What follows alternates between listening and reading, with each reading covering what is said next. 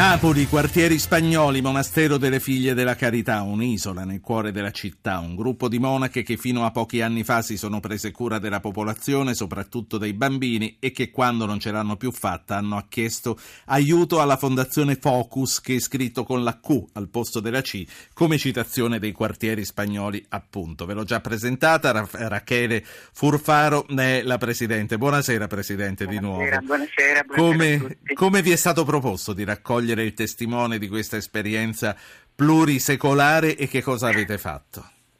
Dunque, eh, la richiesta era stata semplice, era quella di continuare il lavoro che le suore avevano svolto eh, nei 50 anni precedenti, ma anche, da, anche, prima, perché in realtà questa struttura era in piedi al Settecento, è sempre funzionato eh, con uh, le suore, sono le suore nel quartiere vengono chiamate le, scuole, le suore francesi perché eh, provengono da Luisa di Marillac e mh, hanno sempre svolto una funzione estremamente eh, importante nel territorio perché quello come lei forse saprà ma eh, è un territorio altamente a rischio, ci troviamo nei quartieri spagnoli, nel quartiere Monte Calvario, dove eh, per dare dei numeri, per capire qual è eh, il, il, ehm, qual è la, il territorio, eh, noi ci troviamo in, in, un luogo che ha una concentrazione abitativa di circa 30.000 persone e, mm, che insomma pari a una cittadina di medie dimensioni che è all'interno però del cuore, del centro della città, nel centro storico della città.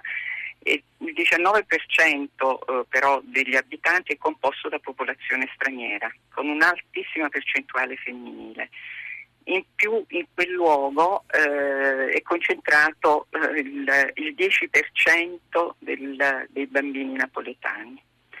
Sì. Quali, quali, sono le attività che voi fate? Voi le fate con i bambini noi, le vostre all... attività, giusto? No, no, noi, noi abbiamo come Fondazione Quartieri Spagnoli promosso un progetto di rigenerazione urbana in, in quel luogo ed abbiamo realizzato eh, nuove, abbiamo promosso nuove imprese, nuova occupazione e abbiamo promosso anche l'insediamento di, eh, di istituzioni di formazione, no? Quindi, eh, che guardano sia all'istruzione che ai servizi alla, alla persona. Ecco, ma a me interessa nato... il discorso istruzione, mi interessa il vostro rapporto con i bambini e una delle ragioni per cui l'ho chiamata è eh, sapere come vi attrezzate per eh, tranquillizzare, per fare ragionare, insomma, per affrontare con i vostri bambini le cose che sono incomprensibili a noi adulti, quindi lo, riman- lo, lo saranno ancora di più per i bambini. Che cosa dite? Come, come fate a, come ad aiutarli a liberarsi noi, noi da questi fantasmi? Sì.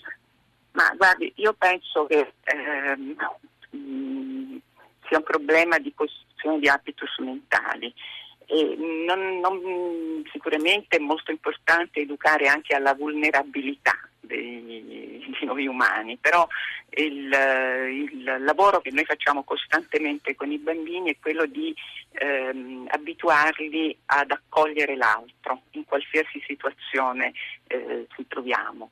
E, mh, per fare questo chiaramente eh, mh, proviamo a, a, dare, mh, a creare spazi sì. eh, ascolto, che è la cosa più importante. Ma ci dia qualche, qualche, istruzione anche su come trattare i nostri bambini a casa, per esempio. bisogna costruire spazi e relazioni, no? perché bisogna far lievitare e far crescere una convivenza aperta mm, che è molto importante, perché il, problema di questi giorni, per entrare nel vivo e nella questione pratica, no? c'è, c'è, il rischio di cadere nella predica o anche nel buonismo, nel dire non si fa questo, si fa... Noi non abbiamo fatto altro che eh, aprire invece un dibattito, un dibattito, mm, abbiamo lasciato che i nostri bambini parlassero, ci raccontassero quello che eh, avevano ascoltato e poi ci siamo fermati abbiamo fatto emergere sicuramente i loro pensieri, i loro mm, pensieri anche più intimi, più difficili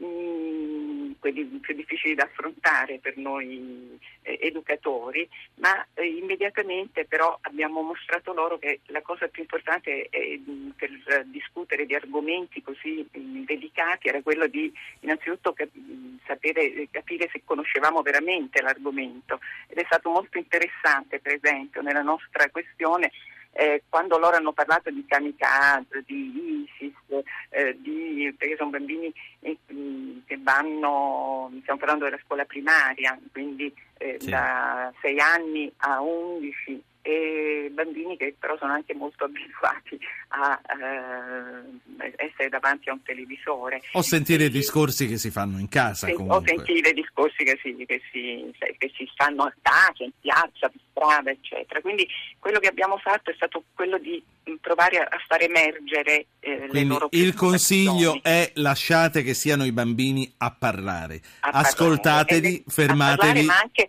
indirizzandoli semplicemente ehm, nel far emergere proprio la capacità di porsi domande, anche di seguire il filo dei propri pensieri, di creare dei collegamenti tra un pensiero e l'altro e di ragionare attorno alle cose, secondo me, e secondo noi, eh, noi siamo un gruppo chiaramente, siamo in tanti, sì. eh, su, um, portando i bambini a capire che delle cose delle parole che non si conoscono, su quelle parole bisogna lavorare, indagare, indagare fino alla fine. Sì.